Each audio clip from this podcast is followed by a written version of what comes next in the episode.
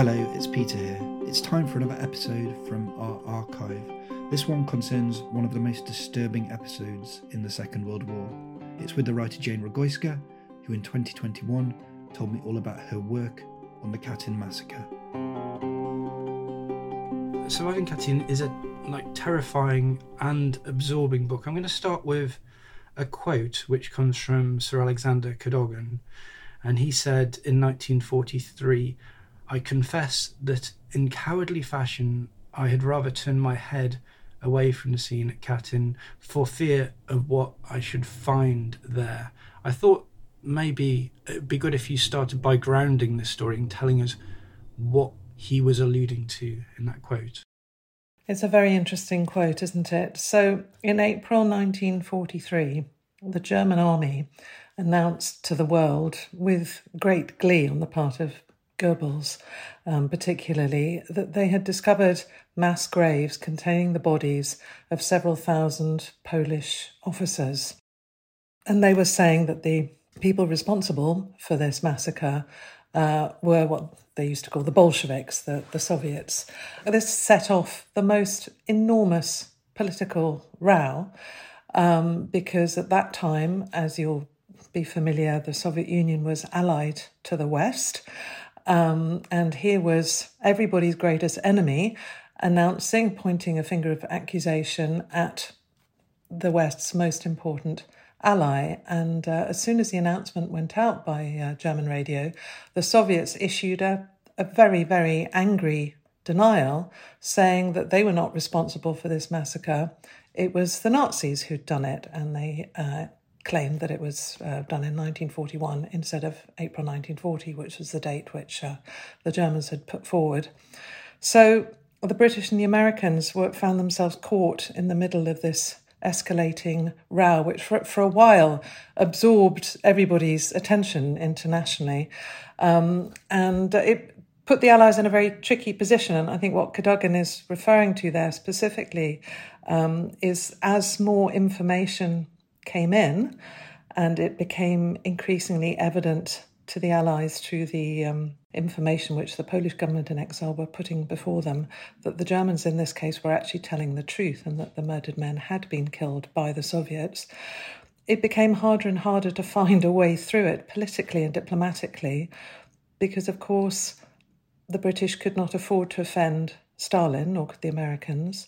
So they uh, turned their heads away. I suppose that that's what mm. Cadogan is referring to at that stage. And there's there's a really important second dimension to what he was saying. I'm not sure if this is part of the same quote or his sentiments from later on, but he also makes a makes a point that you engage with right at the beginning of the book, which is in purely numerical terms, the death of fourteen thousand five hundred Poles, which is the number of people found in these mass graves at the hands of the the, the Soviet Interior Ministry, the NKVD, is that right? Was yeah. insignificant compared to the millions of Soviet citizens who had died under Stalin's regime. So the obvious question is what was so important about this find and these victims? Well, I suppose there are two different ways of answering that question because it depends when you're looking at it, what perspective you're looking at it from. So, the point that you refer to at the beginning of the book is really looking at it in the larger context of what we know since the war and the you know, cumulative knowledge about Stalin and what he did to his own citizens and that the enormity of the crimes committed against Soviet citizens. In 1943, when Cadogan is, you know, referring to these graves, um, and in fact, the, there's I, maybe I had better clear up something right from the outset, which is a, a common and understandable um, misunderstanding. So, the Katyn massacre is commonly understood to refer to a single event, but in fact, there were three different sites um, that, that, they were talking about during the war. There were three prison camps um, to which the Polish prisoners were taken. When they uncovered the bodies in the Katyn forest, these were actually only the bodies of the officers from a single camp. Although the Germans, in the pursuit of propaganda, um, gave out far larger figures because they knew that a much larger number of officers were missing. So, in the context of the war, the, the numbers were, were less important than, than the shock. So, actually, putting it in the context of the war, you, you need to remember the fact that the Holocaust. Uh, was not the thing that we understand it to be now in the public imagination the fullness of Nazi crimes were was not known, and the fullness of Stalin's crimes were not known. So actually, to find several thousand Polish officers, and there was it was specifically very shocking that these were officers who had previously been prisoners of war and therefore not considered prisoners or criminals, but prisoners of war who had been taken prisoner on the field of battle in September 1939. That this was a really profoundly shocking thing um, and of enormous importance. And the, the, the difficulty um, for Poland. So Poland ha- occupied a very inconvenient position, having been the country for which Britain and France went to war. But they were strategically, obviously, a very unimportant ally in the sense that they were an occupied country who had a government in exile and a partial army abroad. But um, you know, they they were nothing in the fight against Hitler compared to what the Soviet Union brought. So for Churchill, for Roosevelt, um, you know, for all the, the British and American politicians, the, the primary thing that they had to focus on was defeating Hitler. And therefore, uh, shocking as the events of Katyn were, and Churchill did acknowledge the fact that he considered it highly likely that the Soviets were responsible you know, they had to press on with the war and, and, and brush it under the carpet for the sake of uh, victory over over Hitler, who was really responsible. And the Poles, you know, fairly quickly cottoned onto this. From the Allied perspective, you were talking about a place, so that the Katyn Forest lies near Smolensk in Russia. And it had been originally in Soviet hands, and then when the um, balance of the war changed in June 1941 when the Germans turned on their former ally and invaded uh, the Soviet Union. Um, that area then was occupied by the Germans, um, and which is why the Soviets were able to point an accusatory finger and say, it was you that did it. And then later, as the Soviet army pushed back, it then came under Soviet occupation again. So, from the Allied perspective, there was absolutely no way of checking and verifying the truth of all these competing assertions. And it was a real war of words in, in April, May 1943.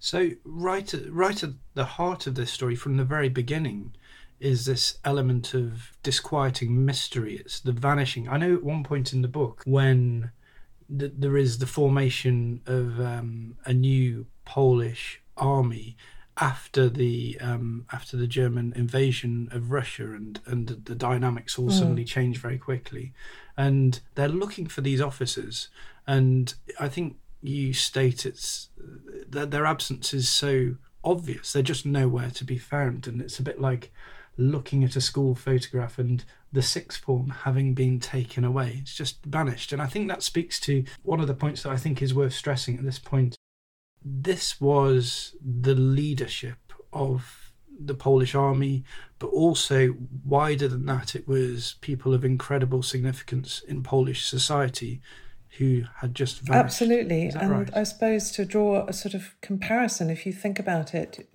so these were officers who were captured as they retreated from the Nazi invasion in September 1939, and they fell right into the hands of the Red Army, which on the 17th of September 1939, only just two weeks after, um, you know, just over two weeks after the German invasion, invaded Poland from the east and um, captured, you know, well over a quarter of a million um, Polish military. They kept the officers in special NKVD run interrogation camps. And the makeup of these men, as you say, they were not just professional military men. So obviously, a large proportion of them were, you know, top officers, generals, eleven generals, you know, lieutenant colonels, colonels, uh, naval uh, personnel. But over fifty percent of them were reservists. Um, there was compulsory um, military service in the 1930s in Poland, and many of them had been mobilized, you know, literally as war broke out um, very recently. Some had been mobilized so recently that they actually went to war or were captured even before they got into their uniforms. And so the, the, reservists were, were from the professional classes. These were doctors, lawyers, judges, teachers, journalists, poets, artists, engineers, academics, you know, you name it. There were people from every sector of um, Polish professional society. So yes, it, uh, uh, that and that analogy that I use in the book of the, the, the, the photograph with the sixth form missing really expresses it, you know, this sense of mystery that when when the tide of the war turned so suddenly, as you say, and the Poles were allowed to form an army on Soviet soil under Polish command and under the sort of Allied umbrella, um, General Anders, who was responsible for gathering all these people, was, uh, and he had been a prisoner in the Lubyanka, so he was unaware of what had been going on, was in daily expectation of finding his officers, many of them obviously his personal friends, colleagues, people that he'd fought with at the beginning of the war. Um, and as I suppose there's a, there's a kind of wider context which uh, has to be explained here, which is that in 1940, when the after the Soviets had established a kind of zone of occupation in uh, the eastern territories of Poland, parts of which they annexed to become Western Belarus and Belarus and Western Ukraine, um, they deported vast swathes of the population, the Polish population, from those areas. So it wasn't just that there were these officers who were missing who'd been in the camps there were hundreds of thousands of Polish citizens, civilians, and military who had been sent to Siberia, to Kazakhstan, all over the place to uh, collective farms and uh, work labour camps. So when they started forming the army, all of these people were freed, they were liberated, and they, they tried had to find a way to join the army and to try to get out of, of the Soviet Union. So I'm going to ask you um, this inciting question, which um, we put to everyone who comes on the podcast, which is, if you could travel back through time, which year would you pick to visit? Well, so I've chosen the year 1940. I, I admit that this was a very difficult choice because this story does span several decades, and I settled on 1940 because it is the crucial, pivotal vital moment in time, which is when the Katyn massacre actually happened. Okay, um, let's before we go close to this history, do a broader look at the year 1940. Of course, from a Polish perspective, 1939 is the uh, and September 1939 is the um, moment of the Nazi invasion, and of course, there's this you know kind of moment when things go from bad to worse as the Soviets invade from the east. Is if, just could you sketch that eastern bit of um, the conflict for us in Poland and the Soviet Union for us, please, as 1940 begins? So, by the time we reach 1940, the whole of Poland is essentially divided into two.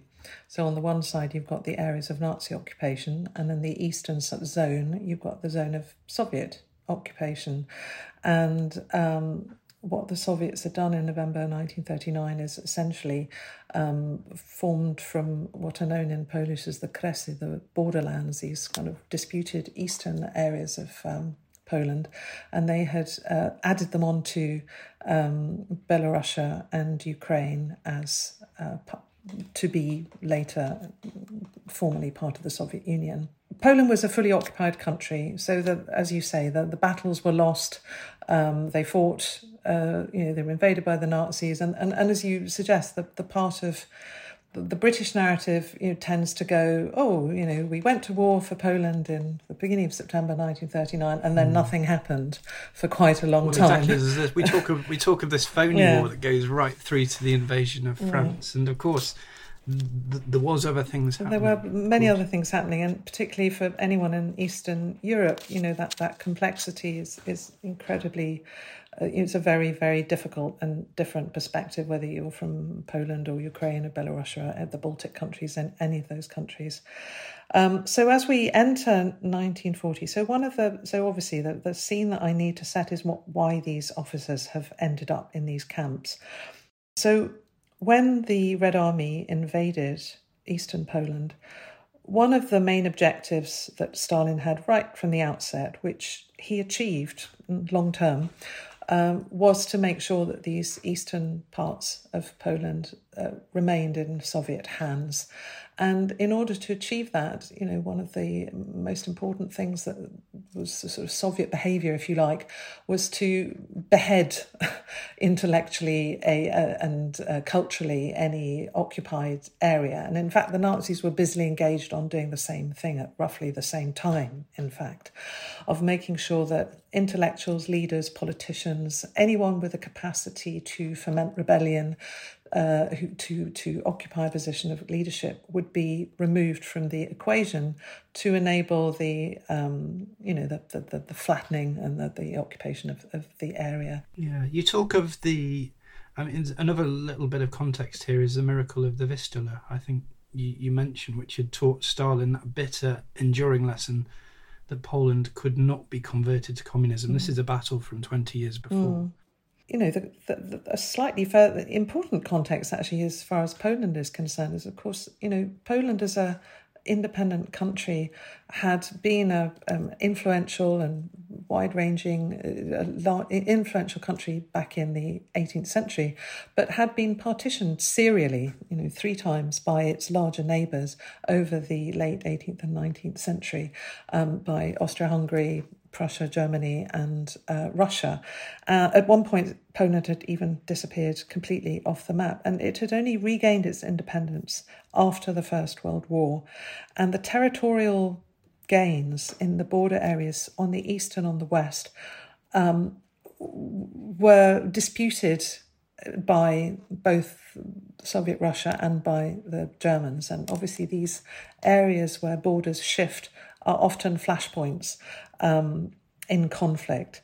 So, uh, yes, and the miracle of the Vistula was uh, the Polish Bolshevik War in 1920, where Marshal Piłsudski had held back the hordes of invading uh, uh Red Army soldiers and had, you know, uh, Adam Zamoyski argues very um, convincingly that basically this prevented the spread of communist revolution into Western Europe.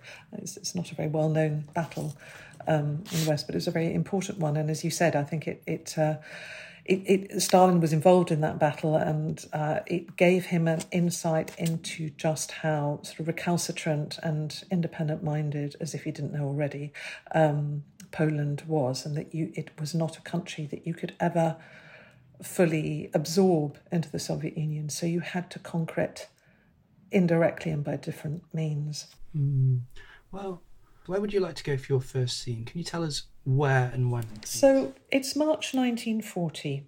So the prisoners have been in these camps since September, October 1939. Spring is just about to arrive, and we're in Starobielsk camp in the Soviet Ukraine. And Bronisław Młynarski um, was by profession a businessman. He was the deputy director of a shipping line, his uh, main passion was music. He came from a very prominent musical family in Poland. His father was a well known conductor and composer. At this point, the prisoners have been allowed to correspond with their families since November, December 1939.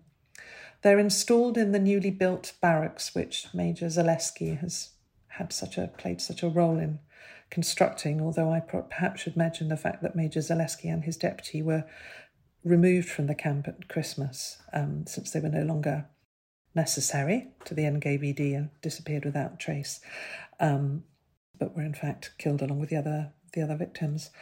And one of the aspects in the camp were stray dogs. So around Starobielsk camp, they would hang these gangs of hungry, mangy stray dogs, and they would try to make their way through the camp gates, and they'd sneak in behind a you know wagon delivering something. And the men, the prisoners, formed incredible bonds with these mangy dogs. And I think it, there's a, a, kind of wonderful sense of the, the, kind of despair of their situation, the fact that, that, that these starving dogs and these spiritually hungry men found such companionship together. And many of the prisoners sort of adopted dogs as their sort of friends and pets. And in particular, there was a well known Warsaw vet um, who was known for, you know, trying to help. Uh, you know, he would sort of comb their fur with little tin um, combs to try and get rid of their fleas. He'd put their if they had a sore leg, he'd put it in a sort of makeshift splint, and some of the some of the adopted pets had sort of nicknames. You know, had, there was one called Linek, which is short for Stalinek, which means little Stalin. I think he had quite a big moustache. And then Młynarski and his friends had adopted this dog called Foch, named after uh, Ferdinand Foch, the First World War French uh, commander in chief of the French armies, who was the possessor of a very fine moustache. And Foch was a very strange, he had a very strange uh, routine. So he would appear in the camp during the weekdays and then would disappear at the weekends. And um, Młynarski and his friends developed this theory that perhaps he had an owner who worked when came back at the weekends. And so they started writing little messages which they would hide under the collar, uh, uh, well, not under the collar, they'd tie it on a piece of string on, on, under the dog's fur. And, you know, they were ever hopeful of getting some sort of response from it. And nothing happened and nothing happened. And then uh, Foch disappeared and um, suddenly reappeared in March 1940. So this is the, the moment that I wanted to focus upon. And Foch reappears and he's looking very sort of bedraggled and scraggy. And when he comes to his adopted owners, they find a little note tucked under his fur. And the note says, I'm just going to find it for you. Uh, so the kind of notes which um, Młynarski and his friends had been sort of sending were things like, "What do people think of us? Do you really love the Germans? Do you suffer from cold and hunger as we do?" And then in the second half of March 1940, just after the end of the Soviet-Finnish war, they found the dog, and around his neck was a tiny bag made of cigarette paper with an inscription in small, distinct Russian characters, and it said, "Dear friends." According to rumours, you will soon be leaving Starobelsk. People are also saying that you might go home. Whether this is true, we don't know. We hate the Germans as much as you do. May God protect you. It's um. There's so much here that we can, I, I suppose, analyze. There's the tender image of of you know the companionship, as you mentioned, between the prisoners and the dogs. There's the I don't know these pseudo personalities that are transposed onto the, the dogs and, and there's one called Winston. Yes, well, yes. Apparently, he didn't well. look anything like a bulldog, but there we go. okay. um, and so that's something to ponder. But this level of communication that they afford, which isn't something that you'd really imagine to be the case with dogs, but maybe it's just one of these organic things which sprang up around the camp. Yeah, it, it's completely fascinating because when you're so isolated and I know you said by this point they were allowed to send like a postcard a month to a family member back, but I, I think it's very difficult for us in this world of such saturation of information where we know everything about everywhere all the time to put ourselves in the position of, of complete ignorance. Well, I, it's a it's a moment which I particularly love, but it's actually also deeply significant because it's the first sign of rumours which were going to grow stronger and stronger that the men were about to leave. Now, ever since they'd been captured, there'd been rumours swirling around the camps saying, you know, we're going to go home, we're going to go, you know, there's going to be a prisoner exchange. And particularly during the height of the, you know, Nazi Soviet alliance, you know, talk about prisoner exchanges, all kinds of things. And then in March, these rumours accelerate. And the reality is that they were cultivated very carefully by the NKVD. And so this story of this dog and the idea that perhaps it was a local person who kindly wrote becomes far more sinister, becomes far more yeah. sinister because actually it's just as possible and probably more likely that this little note was written by somebody from the NKVD because the other things that started happening at around this time. So there was a kind of general air of excitement, and um, so staying in Starobelsk camp with uh, Bronisław Młynarski and where Joseph Czapski was also a prisoner, two two survivors. So we have accounts from both of them. You you get this tremendous sense of anticipation that builds up, and, you know, a guard will knock on the door in the middle of the night, poke his head through the door and say, Does anyone here speak Greek or Romanian? And then disappears again. And everyone's left like, oh, what's this mean? What's this mean? Oh, it means we're going, we're heading south. It means we're going to be allowed to go to a neutral country. We can continue fighting, which is what obviously what most of them wanted to do. Um, or you know, a an itinerary was found, sort of dropped on the floor, which you know again gave an indication of a route that might be taken, which again suggested that the men were going to be taken west. They were given questionnaires to fill out, in which they were given three choices about uh, where they would like to go after they left the camp. Would they like to A, remain in the Soviet Union, B, return to Nazi occupied Poland, or C, go to a neutral country? I mean, the third one is, a, is an odd one, but the, I think the majority of people chose, the prisoners chose that particular option. But what I'm trying to get across here is the fact that the air of excitement was really expertly and carefully cultivated by the NKVD mm. to the extent that when the men come to depart, they leave joyously, which in fact takes us to my second scene. Hello, it's Artemis. At Travels Through Time, we're incredibly proud to be partnering with Jordan Lloyd and Colourgraph Jordan is one of the world's leading visual historians. Through his excellent craftsmanship, he brings black and white photographs of the past to life in startling colour and clarity. Jordan's extraordinary work, as well as that of his contemporaries, can be found on the website colourgraph.co. At colourgraph.co, you'll be able to explore the process and history behind the colorization work, but most excitingly of all, you can also buy some of these beautiful photographs as museum grade fine art prints. They make an unusual and striking present for that friend or family member of yours who loves the past, and they're an excellent addition to any room. Whether it's a colorized photograph of the US Capitol building from 1846 or a candid shot of the Beatles from 1964, you're pretty sure to find something that enchants you. I know I certainly have many times. It's hard to explain really over audio just how cool these prints are, so I encourage you to have a look for yourself at colourgraph.co. What's more, Travels Through Time listeners get 10% off when they enter the code TTT at the checkout.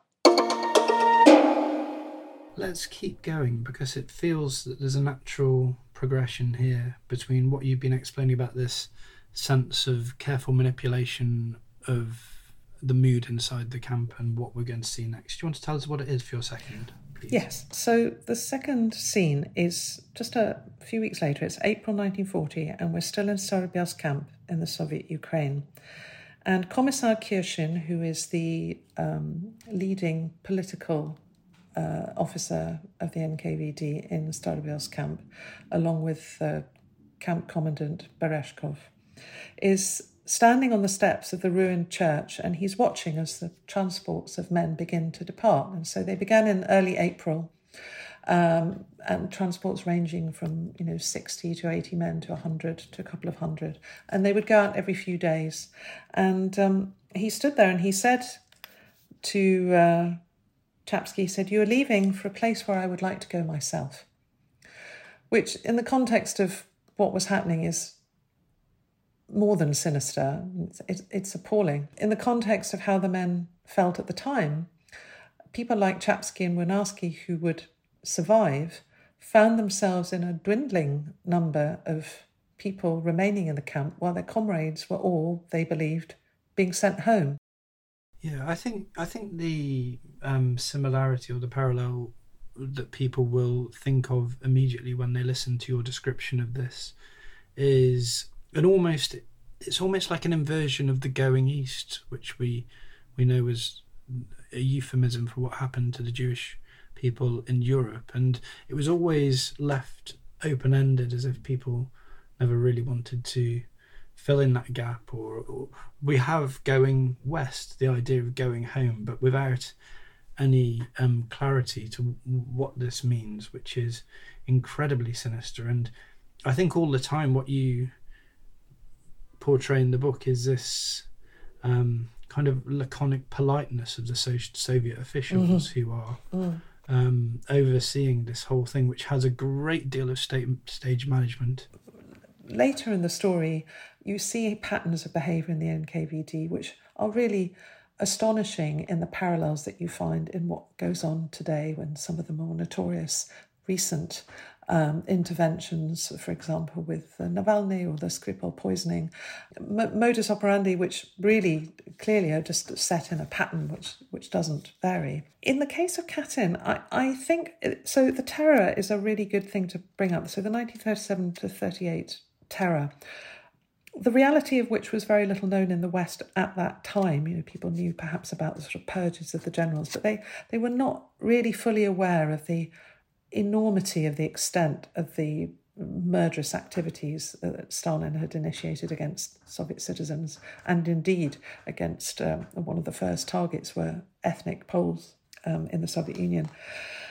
I think Katyn is an exception in the sense that the reason why they go to such incredible lengths to conceal this is the status of these men.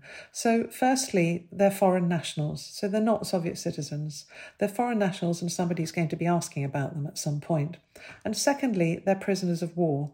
And even in the kind of warped Bolshevik mentality, this is a very different kind of murder than the murder that you perpetrate on individuals that you happen to politically finding convenient or you know sending somebody off to a gulag and uh, basically you're condemning them to death but uh, death is a byproduct of the awfulness of the conditions that they have to endure in places like siberia. So the deliberateness um, you know the, there was a very very similar mass grave discovered in April 1943 in Vinnytsia, Ukraine. I, am not an expert on that by any means, uh, but the, the, the, victims there were shot in the back of the head in exactly the same way that the Polish victims were, uh, and buried in mass graves under a, a recreational NKVD park. But I don't know whether the same degree of effort was expended in uh, the pursuit of secrecy. I know it's just uh, it is flabbergasting though on if you put it into the terms of uh, there's a lot of highly intelligent people in this camp who are suspicious. They may be uncertain. I know that you said before the Soviet Union was not a signatory to the Geneva Convention of 10 years ago, but I think they would have, what they would have expected, I, I'm not sure. But what makes this so chilling is the theatricality of it, the total efficiency of it. I think, which is which is stunning, really. That you have so many people leaving and on on timetables in trains which just disappear off, and at the same time, you have that horrific bravado of a prison officer standing up and saying, "You're going." To somewhere that I would like to go. And that seems to me to stand for like one of you know the worst moments of the 20th century. That whole um, level of subterfuge and exploitation. We leave the survivors in the camp thinking that yes, they've been left behind and that their comrades have gone off and been taken home in reality, what happened was that from each of the three camps, these transports were taken to the nearest NKVD prisons, and in small numbers, so generally sort of one by one. So that they were they were taken off and they were taken down to the basement. So, for example, the prisoners of Starobelsk, they were taken to Kharkiv, the nearest um, city, and they were taken to the NKVD headquarters there, and they were put in, you know, a sort of holding prisoner, and then they were taken off one by one down to a soundproof basement uh, where they were invited into a room where two men sat at a desk. And the two men would be sitting there. Um, one would ask the prisoner his name and rank, his date of birth. Then he would say, You may go. And as the man turned to go, another man would step out and they, using a method that had been perfected by the Chekists earlier as a sort of very swift and efficient form of killing someone.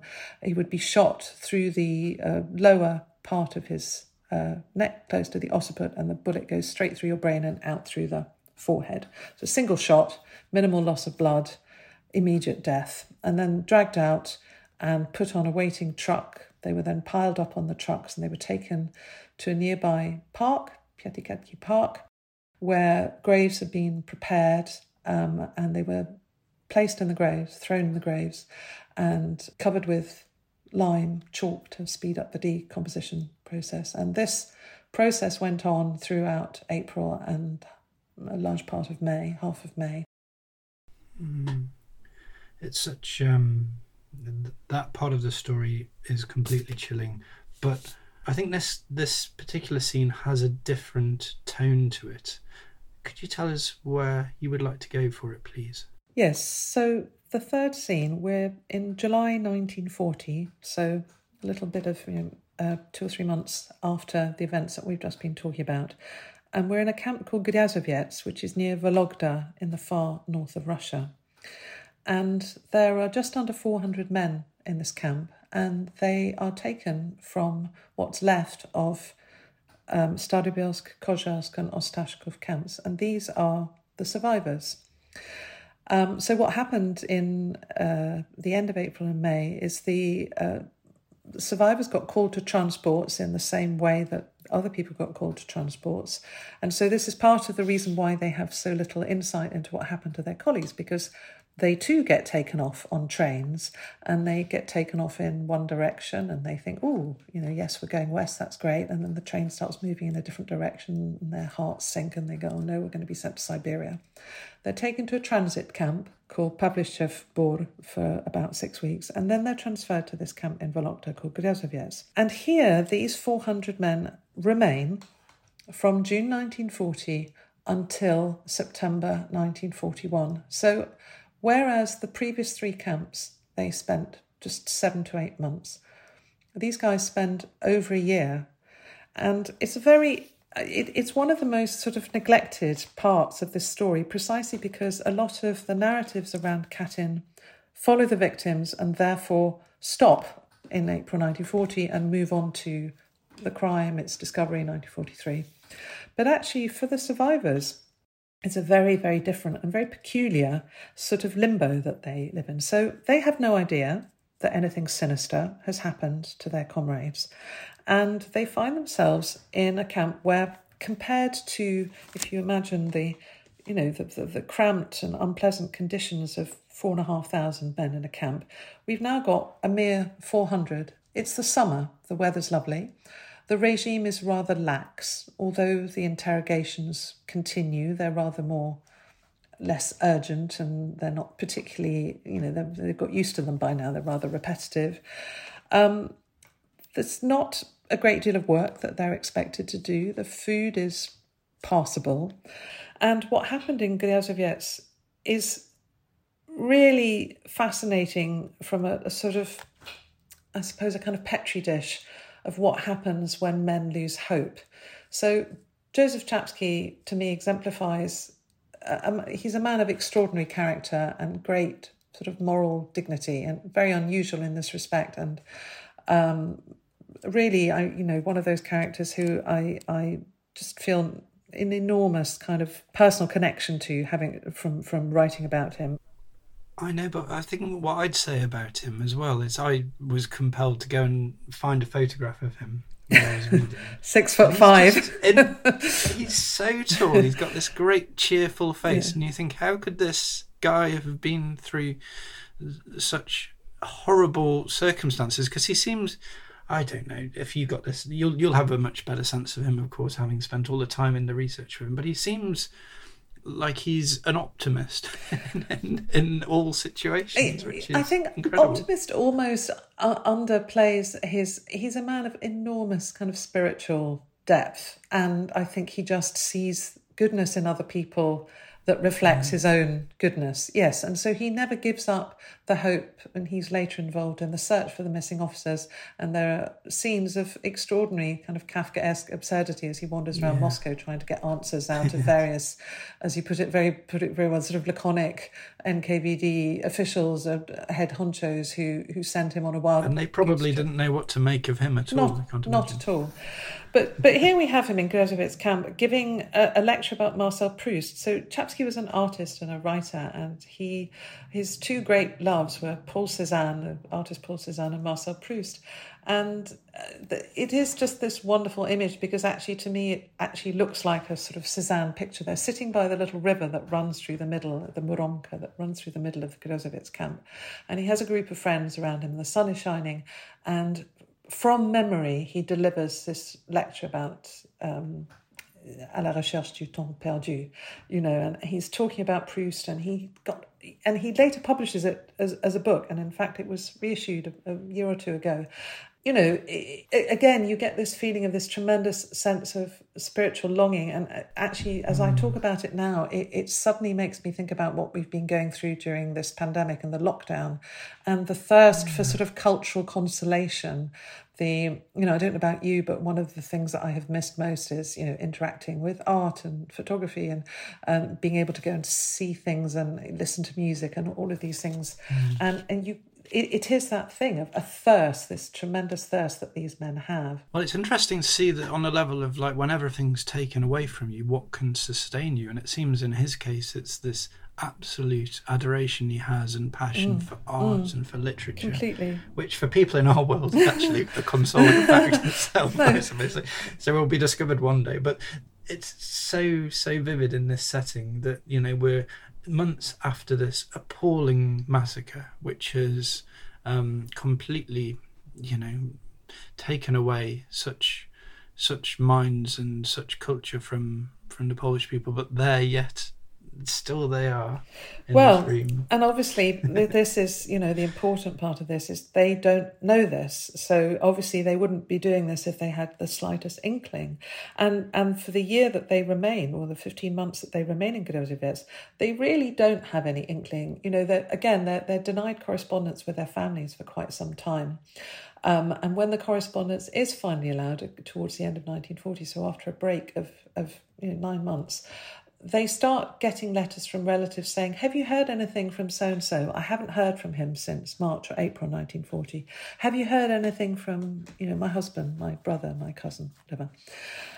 And at this point, they are very far from suspecting anything sinister. They simply think, well, obviously, if we're stuck here, our comrades must also be stuck somewhere, probably worse, further, you know, probably in the farthest reach of Franz Josef Land or Kolyma, and they can't, they're not allowed to write. So it's important, I think, to recognize in, in looking at the chronology from the survivor's perspective and from the contemporary perspective, the fact that, um, you know, knowledge of, of, of the terror was very limited. You know, the Soviet Union had kept itself very isolated from the rest of the world, and it was very, very far from anyone's imagination to think, you know, the first thing that you think of is not going to be mass murder at this stage.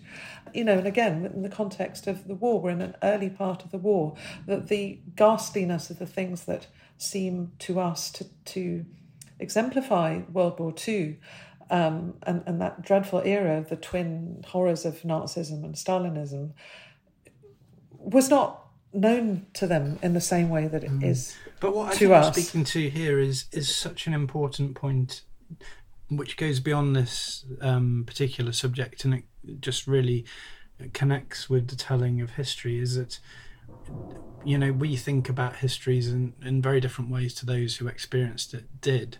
So to to find a point of view to follow a character like Yusuf through is to be presented with some quite strange dynamics Yes. You know, not knowing, not knowing what's going on in the early part of 1940 because you're in a prison camp. Yes. Or not knowing, or not knowing where your friends are. Yes. And I think, in that sense, it helps us understand, you know, the, these characters in the story, of course, but it helps us as well I don't know to to see the dilemmas that they're facing. I agree. I agree, and it's one of the things that most fascinates me about writing about history is looking from the perspective of people who are sort of living through it without the context to understand it in the way that in the way that we do and so you know for these 395 men actually one of the things that happened in this camp was they the by definition the people who survived belonged to sort of very distinct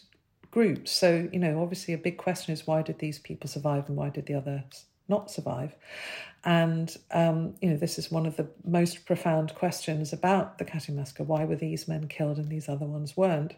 And what we do have since the 1990s is we have a limited number of document, NKVD documents, amongst which um, is information about the um, order on which these particular men were saved, and they were saved for very different reasons. So some were saved because they had agreed to uh, cooperate because they were pro communist. They proceeded to form a kind of faction within the Gryazovets camp that became known as the Red Corner. And they, um, in, in, in stark contrast to the bigger camps where there hadn't been any kind of uh, room for that sort of favoritism. In Gryazovets camp, the Red Corner was cultivated very carefully by the NKVD. They were given special privileges, um, and there's a whole other element of the story which, uh, again, is fascinating about. Um, uh, NKVD uh, interest in forming a, a kind of Soviet run Polish division. This is uh, with the ultimate aim of fighting the Germans, and this is in October 1940, so long before long before the invasion and considered in very different terms. That's a whole other other story, which I don't have time to go into here.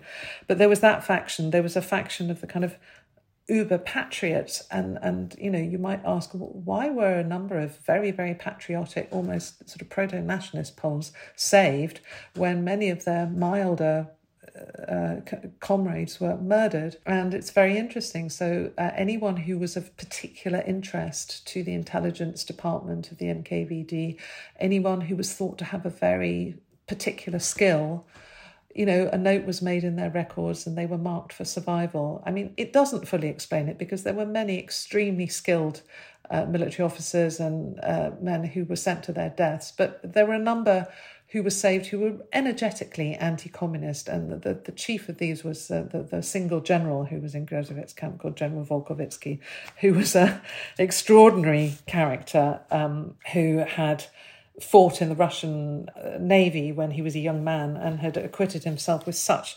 incredible bravery that he had not only received a top medal, St. George Medal, but he'd been immortalized in a novel called Tsushima. And um, it's quite possibly because of his fame as a sort of fictional figure that the NKVD didn't dare get rid of him. And then there's those, the Soviets still allied with Nazi Germany at this point. So there are some of you know kind of German heritage in Poland. Absolutely, yes, and so that's another category of uh, people who'd been saved on the request of the um, uh, of the Germans or the Lithuanians. You know, so these included you know, what what you would call Volksdeutsch. So before the war in 1939, Poland was a ethnically very diverse country. It had significant minorities of German, Ukrainian, Belarusian, and Jewish minorities. And yes, so there were all these different factions, and in fact. Uh, when they arrive in Gryazovets and they realize that they're going to be here for a very long time, the hope that the war would soon be over and the, the very forlorn when you think about it from a British perspective. You know, the, the Poles had believed so strongly in the fact that the British were going to ride to their rescue. Um, and this had sustained them throughout the winter of 1939 to 40. And when they find themselves six months later marooned in further Soviet um, uh, Union, you know, in, in Vologda, which isn't quite Siberia, but it nearly is, they lose hope. And as they lose hope, these factions start to form. So the Red Corner becomes more vociferously you know, pro-communist, and quite a lot of people throw in their lot with them because they, you know, they make a calculation. They think maybe this is the only way I can survive. You have the Volksdeutsch who start energetically discovering their, you know, pro-Nazi sympathies because they reckon that this, quite rightly actually, uh, might give them a route back to Poland. You have the patriots who become even more vociferously patriotic. And then you have a large number of people in between, and amongst these are the men like Joseph Czapski who just try not to get involved in the arguments. But it was a period of time that was typified, you know, by a lot of infighting um, caused by despair um, and by, you know, a lack of hope. And it was not to be ended until this extraordinary moment uh, in uh, June 1941 when they hear the announcement on the propaganda, uh, you know, loudspeaker uh, about the fact that the Nazis have invaded the Soviet Union. And from that point on, between that date and uh, early September, when they march off to join the Polish army, there's another sort of extraordinary moment where they are free but not free, where they're they're liberated within the camp, and you know all hell breaks loose um, of this kind of joyous outburst of of of happiness and hope. Um, but it, it takes the whole summer before they are actually able to leave the camp. Just to, to bring this to some kind of clarity, could you just state um, what the numbers were then of the people who who survived to live in in this camp? So, out of all the prisoners from the three camps, so there were uh, 14,800 roughly prisoners from the three camps, and out of those, 395 men survived. And I do have, because we're kind of, I suppose, taking the long view now, because um, I just want to get some kind of historical perspective on it. How, you know, is this story kind of told today? Is it still very, very conflicted?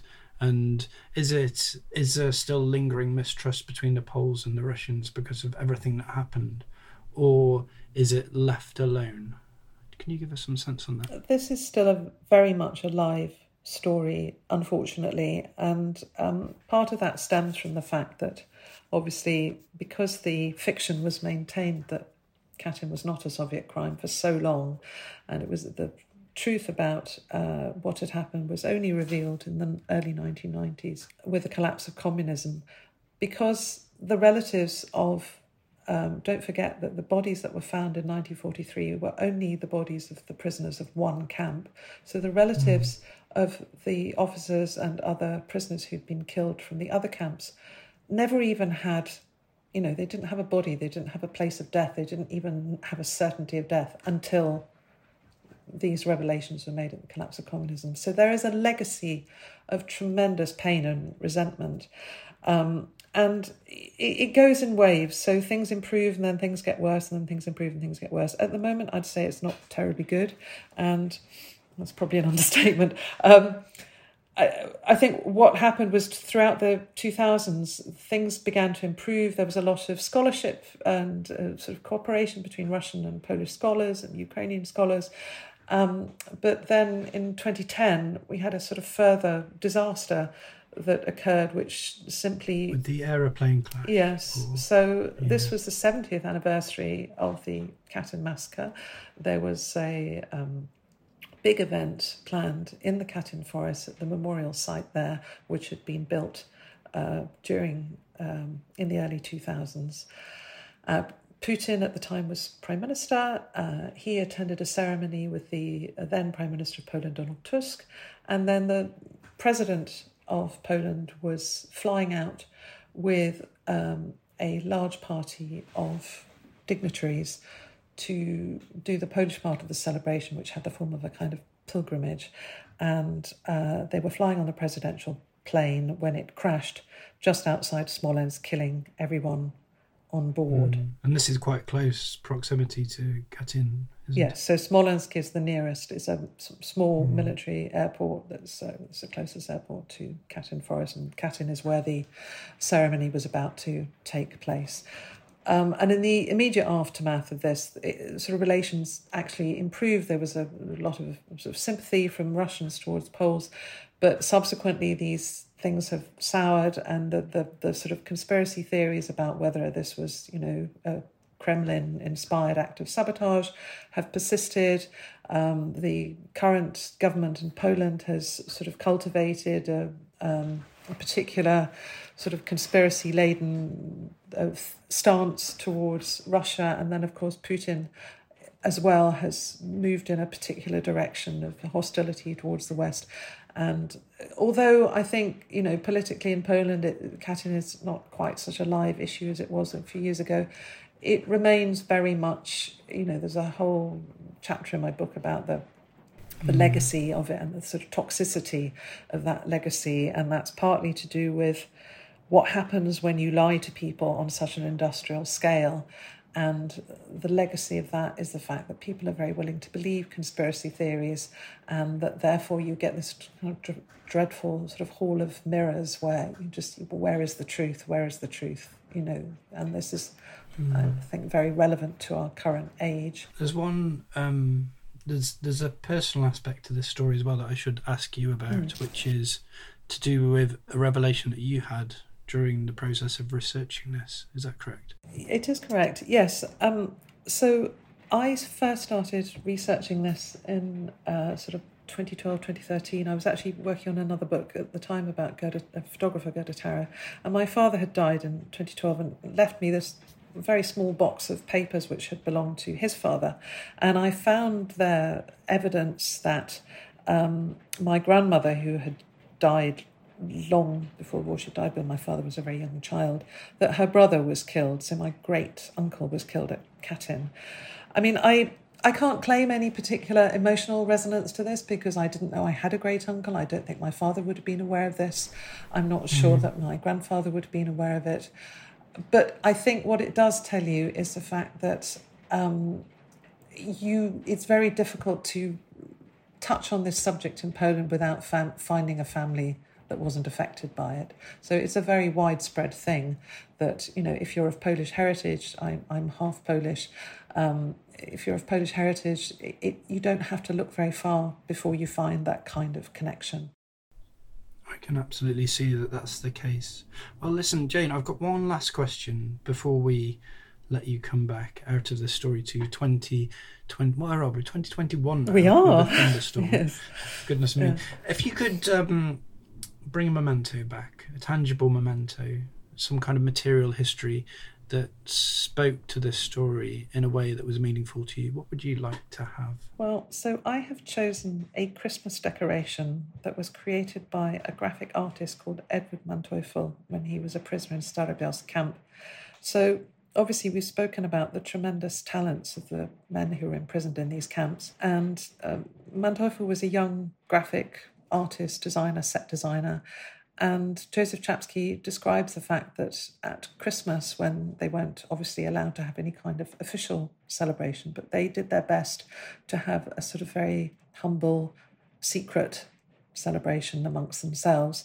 And everybody got together trying to find little ways of making it special. And this artist created uh, tiny little decorations. And obviously, they've not survived, of course, but I'm taking it as a kind of imaginary physical object because I think it's a thing of beauty in this very desolate setting.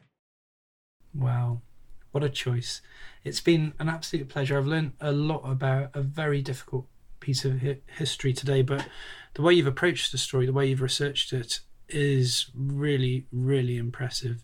It's a, I think it's um, a tremendous account Thank you so much, It's a Peter. very dark piece of history. So, congratulations. Thank you on that achievement. Thank you very much. Thank you. It's been an absolute pleasure. It's been really fascinating. Thanks so much for having me on. That was me, Peter Moore, talking to Jane Rogoyska about the Katyn massacre and her new book, Surviving Katyn Stalin's Polish Massacre and the Search for Truth. It was published last week in hardback by Oneworld. To read more about the characters and the places that featured in this episode, please do head to our website, tttpodcast.com, where you can browse our full library of travels into the past. There's more than 80 episodes there for you now. We've received some really kind messages from listeners over the past few weeks, so thank you if you have taken the time to write to us. We always appreciate it. Otherwise, that's it for this week. We're going to be back as ever next Tuesday, but from me for now, goodbye.